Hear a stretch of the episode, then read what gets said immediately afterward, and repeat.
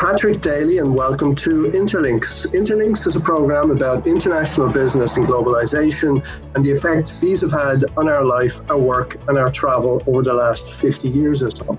In each program, we interview a person from another country or with strong connections to another country to get their unique perspective on these matters and how they've affected their life, their work, and their business. There's a little bit of history, a dash of economics, sprinkling of business, and an overlay of personal experience, both from me and from my interviewees from around the world. Today, we will be talking to Javier Diaz, a young professional with wide experience and impressive track record in international sales, business development, and brand building. Javier is Spanish and hails from Oviedo in the Principality of Asturias, which is tucked in between the mountains and the sea on the north coast of Spain, about halfway between Santander and La Coruña. Javier is currently based in Prague in the Czech Republic and has also lived in Germany. He studied law at the University of Oviedo in his hometown and then went on to do a master's in international trade. He gained experience in international sales in Germany for a number of years with companies such as Klimastar and EMAT GmbH. After Germany, Javier moved to Prague and became a freelancer working internationally with clients such as Sandeman's Europe Tours, MemSource, and Eurowork, particularly in the technology space for translation and localization services.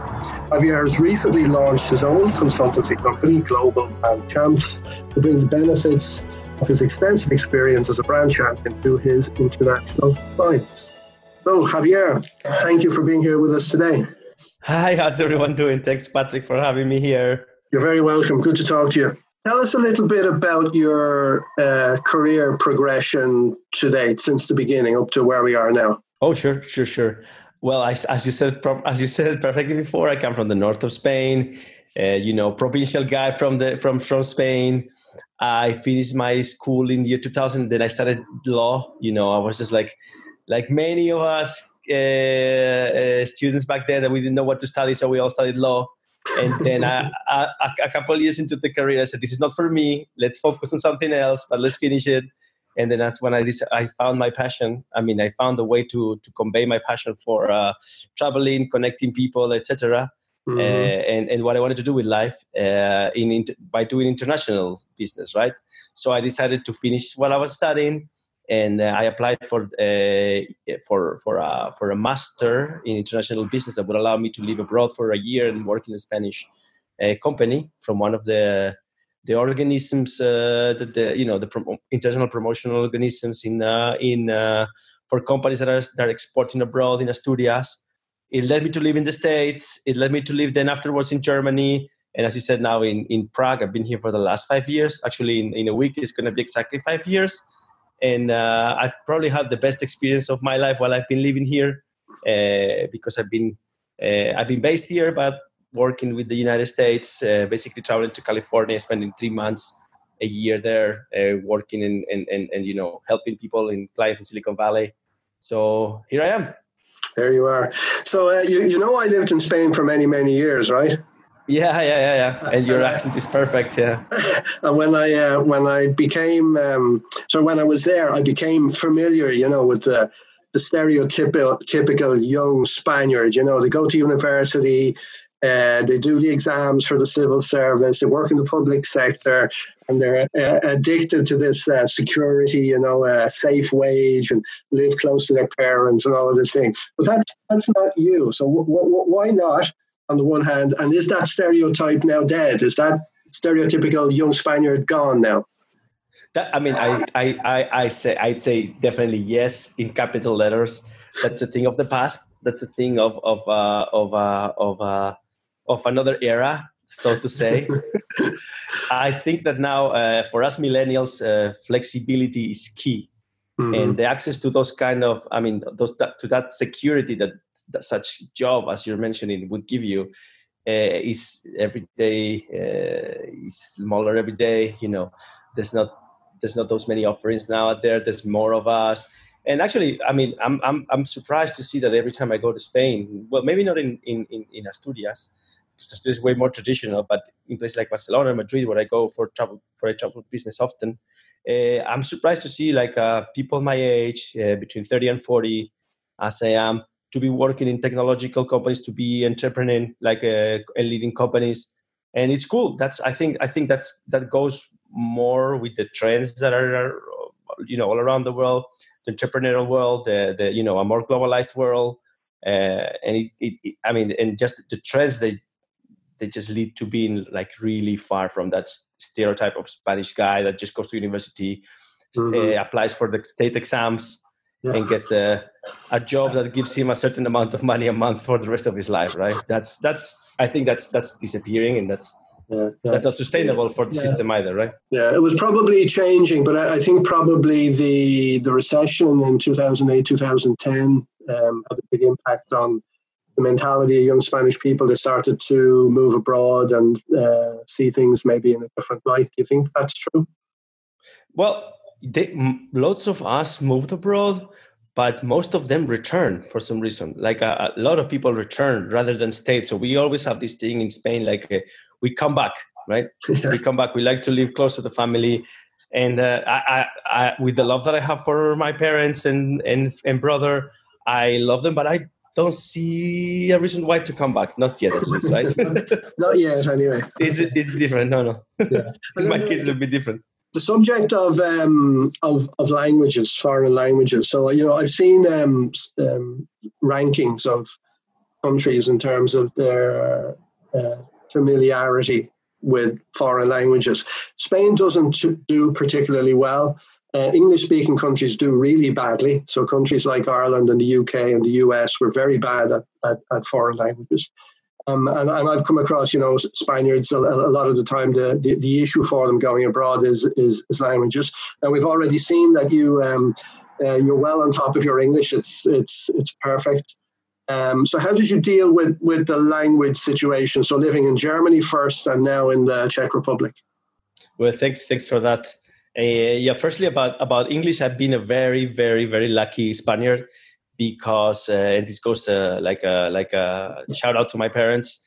Uh, when we were when me and my brother were kids, they like between the ages of nine and 12 13 something like that we used to have a, a au pairs that would take care of us at home and then we would be speaking english all the time so we were lucky enough to be to learn the language without any effort you know, by watching uh, The Lion King, Aladdin, all those kinds of movies that they would bring from from England, mm-hmm. and uh, you know, constantly be speaking English, and and and we were lucky in this regard, right? So yeah. it was.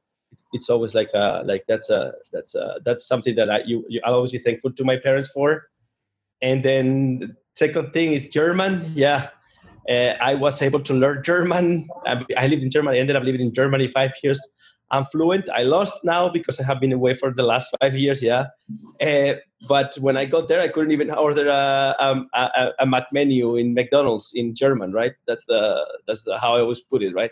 I had to turn to English, and uh, and uh, the German culture is I love it, and it has this thing that when you're in a meeting, for example, you're forced to learn German if you want to understand what they're talking about. Right?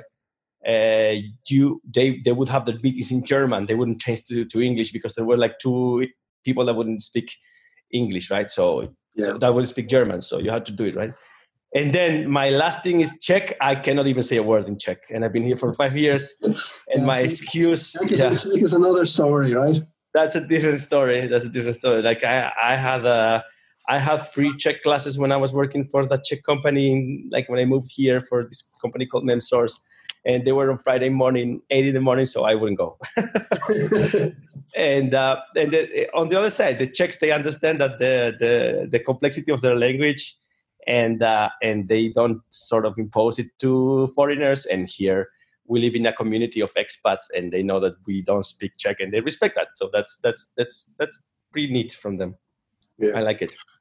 And what, what do you think, apart from the languages, what do you think you have learned uh, living outside Spain for the last number of years that you wouldn't have learned had you stayed at home in Spain? Oh yeah, I've learned uh, to see the world from from different eyes. Right? I mean, uh, whether you are from the north, south, or whatever part of each country, if you don't travel and you don't live abroad, you don't see how people do things uh, in other places right? You might always think you you're you grew up in oviedo you work in your father's business and you might think that a czech reacts uh, by the same stimulus as, as a spaniard right? And that's not true. Or they relate in the same way and that's not true. But you can only you can only learn that if you go out there and see it right? Whether and living abroad it, it helps a lot right? So i've been seeing the I, i'm lucky to to to see the world i mean to be able to see the world through other people's eyes because i am living with them and i'm traveling right? Last year only last year i spent 170 days on the road traveling for business. So and i visited some some 15 countries something like that. Mm-hmm. uh, mainly united states where you know you get along you get to relate with people from everywhere uh, americans you know asians latinos. So you understand a lot right? So yeah. I mean i wouldn't have learned that if i would have stayed in oviedo. Sure sure now your new initiative global brand champs which is a new initiative in the middle of the greatest crisis that has hit the world in the last hundred years so um what i know you've been uh, spending a lot of time lately contacting people all over the world to, to gather information about what's happening and what new opportunities are out there. So you, you're you're launching a new initiative, so you must see some new opportunities out there. What what is it that you're seeing? I think that this is it's it's crazy. But last week I was talking to my friend. I was saying like I've never seen so much opportunity available for the taking. Uh, real big time. I've seen I have never seen so many things there. Uh, the only thing that you need to do is you need to to you know to to see the world. Uh, to understand that those principles that we were living by, and I think this is a very millennial uh, footprint and a standard. Like you have to learn to live without stability, right, and without with uncertainty, and and and and there's and and and based on those things, there's a lot of opportunity out there. There's a lot of companies that are offering uh, jobs based on on commissions, etc. Like based on on not a not a fixed job but a sidekick, something like that, right? So uh, I, I found it like I've been affected by the crisis, right? uh, I was forced. I had to renegotiate my conditions with my previous employer. I said, okay, let's let's let's move on. Let's let's uh, let's do things in a different way. And I said, what am I good at? I'm good at knowing, uh, getting to know people, understanding their pain points, uh, and then connecting them. And then connecting. That's my. I think that would be my my my greatest skill, right? Mm-hmm. I'm using a lot of of uh, of emotional intelligence to connect with people because I really like them, not because I'm doing it for a for a purpose of selling them something, right? No, no, because I really like I really like to understand how people think, how they live, what problems they have. It's fun. I I think I I find joy in that. So I decided to run this this this this campaign, this Global Brand Champs campaign or this Global Brand Champs initiative. Uh, I started calling people, calling my network, my friends, my family. I called you. I called, you know, just to ask a few questions, see if you are uh, suffering in some kind of thing, if you have any any trouble that you would like to to to uh, to start i mean to, to solve and uh, and uh, my idea is to connect uh, vendors with buyers you know and and uh, and uh, run run initiatives with them and you know and and, and bring wealth for them and for me solve problems yeah what do you see will be the, the services of your, your, your new business and how will people's or clients or buyers condition be improved by working with you? Oh yeah. What I'm aiming at is like uh, have a better worldwide uh, brand uh, brand expansion or brand awareness of companies. So I'm basically doing two things. One is uh, for startups, uh, for companies that are just uh, getting their products out there, or they, you know, they're developing and they need to market it as well, uh, and they have no structure in sales. What I'm doing is I'm basically, you know, consulting them and getting the, getting it started, getting their sales started, like you know, giving them tips, uh, helping them actually doing the work, doing some communications, etc. Right? Uh, that's that's that's one of the initiatives, like to get the the sales department started or the sales started in in in uh, in in in startups, and also as I said, the second the second goal of the Global Brand Champs initiative is to connect vendors and buyers and and and and and you know and and and get and create wealth out of that. So those would be the two services, right? Mm-hmm. So, and then the, the, clients that you've been working with or talking to, how has the coronavirus been impacting uh, their their business, and how are they reacting, and what kind of per- permanent changes do you see we'll be left with after the crisis is over? Mm-hmm. Well, I I think it's it's I mean. Uh, I, I can differentiate between two reactions the reactions of the vendors, reactions of the buyers. But before we get into that, I think, and this is through my personal analysis, it's a bit too early in the development of this crisis because we really don't know how long this is going to last. And uh, and I was speaking yesterday. I had a moment of down, and I spoke with one of my friends. Like, well, you have to keep it together. You have to keep straight because you might have to be in this situation for at least two years because we don't know, right? So you might have to get used to staying home. A person that like me that has traveled 170 days last year for business, uh, I might have to to learn how to do that, right? To how to how to get to stay home, survive, and thrive there, right? So uh, and then with that in mind, as I said, I see two reactions. I see like it surprised me to see that, and I think it's maybe because it's too early in the in the crisis, like vendors trying to clean up, sort out things, go with the flow, try to, I mean, being less innovative, but trying to serve before uh, before um, before the uh, you know before things get even worse, which probably they will get, and uh, and buyers trying to be more innovative. I don't know if it's because uh, the people on the buyer side might be more threatened to lose their jobs or why. Uh, but that's that's what I've seen in this in, during this initiative, which I've been on the phone with almost 40 people from all over the world, right? I, I mm-hmm. felt like there was more initiative on the buyer side than on the vendor side. So that sounds like there's an opportunity for vendors if they listen to their buyers, right? Yes, yes, yes, yes. And I was having calls with uh, people that worked in some of the biggest American multinationals, and they were saying like, you know what? Some initiatives that we'd like to do is like, for example, uh, I was asking about what what what are the initiatives that you think of, and they were saying things like, for example, like, look, it's a good moment for us to include vendors uh, in in our in our uh, way, way before in our internal decision process and construction process right? We're going to need to cut cost time etc etc so vendors could just jump in in, in, a, in a decision stage and, and, and instead of us telling them what do, to do and how they would react they, we could all brainstorm together and, and get to, to a process and to a solution that would take us uh, that would be more cost, cost, more cost effective and and, and, and shorter in time right mm-hmm. that was one of the things that i got from a very big sports brand in america and i would not forget that but as I said, the point is like the, the innovation from my end came more from the vendor, from the buyer side than from the vendor, right? Yeah, Instead yeah. of being the vendor that comes to the client and say, okay, guys, look, we can do this, this, this, and that. Why don't we do this? How does that sound, right? Or, or you know. Now, the, the way you have um, internationalized yourself, um, I guess in part is due to it's a small part of this big process of globalization that has gone on. And I guess the European Union is part of that, and the fact that we can live in each other's countries and so on. Um, and that has progressed quite um, rapidly over the last 40, 50 years. You know, see global supply chains and all sorts of products that we have access to, the ability to travel and so on. Um, and, and, you obviously have a, a, an internationalist vocation in, in that sense.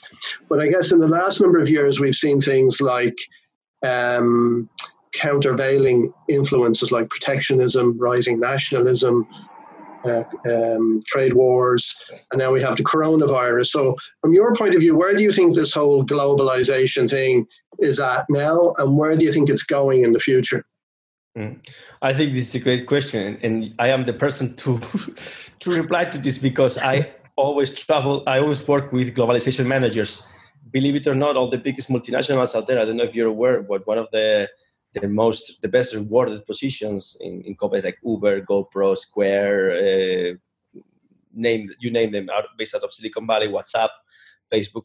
They have a position that is precisely the globalization manager or the globalization architect. You know, depending on it's more strategical or more uh, you know more uh, more technical, right? Depends. Uh, and so I work with that those people from the biggest corporations out there, right? And uh, I help them. I help them to penetrate markets in a better way with better translations, with more automation in the process, right? So uh, um, uh, yeah, I, I, think like I was, and I was precisely thinking about this, and uh, after I saw a, a, a, reportage last week on Spanish television, which was about how globalization is positively and negatively impacting, right? It has, it does. This coin or this sword has two sides, right? Uh, nothing without a control is uh, is, uh, is is is is uh, is I mean is positive, so to say. Mm-hmm. Like uh, globalization without control can get to you know all of these things that are happening right now with with the big corporates uh, collapsing because they've been too big and they cannot even afford to do to, I mean to to keep their their their their head count and, and it needs some regulations right like you cannot like uh, I mean I think there should be some points that should be tackled to regulate them right um, and but but on the other side nationalism, protectionism, autarky. That's something that is, uh, I think, that's something from the 19th century. We should be well, well, well, well uh, above that, but also helping the local, the local business, right? So there's, as I said, there's like two sides of the coin here, right? Probably, uh, it's probably going through a transformation. So maybe not uh, not going back to the 19th century, but definitely maybe globalization Mark II or Mark III, so a new a new yes. version of globalization, perhaps. Yes, yes, yes, yes, yes, yes. I agree. It, there has to be some some limitation, right? Yeah, yeah. We cannot have companies like like all these airlines collapsing right now after they've done a massive globalization expansion, globalized expansion, right? There's something wrong there, right? what it is, where do you out. see yourself in in five years or or ten years? Do you intend to stay in living internationally outside your home country, or do you see yourself back in Spain at some point in the future? Well, that's a that's a good question. And as a millennial, I'm gonna say that I don't know. Like we don't know nothing, right? we don't know. I don't know. Like uh, I might say, yeah, I want to go back to Spain, and then in, in 2024 we do this podcast again, and I might be living in in New York or in Tokyo. Who knows, right? Because as I said, for us, the millennials, the tonic is definitely uncertainty, flexibility, and and living and thriving with that, right? Which is the the the, the thing that our parents, fortunately for them, or unfortunately, I don't know, they didn't they didn't go through, right? Most of them, right? Yeah. So so so I don't know. I, if I would like to go to Spain right now, well, I don't know. Maybe. you're open. You're open minded on the question, yes. Yes, yes, yes. That's an open question. Yeah, yeah. Outside of work and business, what kind of things do you like to do in your your free time, in your spare time? Oh yeah, like uh, I do a lot of sports. I like uh, running. I try to do sports five to six days a week minimum. Mm-hmm. Uh, an hour of running. Uh, uh, now it's biking season here. It has started, and actually we're lucky here in Czech Republic, uh, where I'm based, as you said at the beginning, because we're we're one of the countries. I mean, we have re, we have up to today like uh, less than seven thousand cases of infected people. So the measures are there's already a plan set for us to be able to go outside uh, for reopening of businesses, etc. And now uh, biking and and running are allowed in if you do individually without the protection of the mask, right? So I could I guess I'm hoping I, I went biking last week for the first time without the mask, which is compulsory here uh, and I I am looking at starting to do that like all on a more regular basis, right from now on. Especially since this summer we won't be traveling anywhere for holiday on holidays, right? Are you missing the fact that there's no football on the television? I do, I do, big time. Who do you support? I believe you're, uh, you're, you're different from your dad, right? And the teams you support. Mm, well, he's not a big football fan. Uh, I am. Me and my brother were Barca fans to death. I think this is something that came from him when we were kids. He was like super, super crazy. We were like, uh, you know, uh, Cruyff times Barca fans, and we've been like really hardcore Barca fans for the last thirty something years. And then, and then, yeah, and the local. My brother supports Oviedo, and I support, and I support Sporting. So that's where the controversy goes. Like Sporting, I mean, for those of those that listen and they don't know, are you, Oviedo are you, are you, are you not viewed as some sort of a traitor being from Oviedo and supporting uh, Sporting Gijón? No, no, because all this, this from my mother's side, they're all from Gijón, and they were like, like, like my grandfather was an associate to the Sporting Club for like 50 years.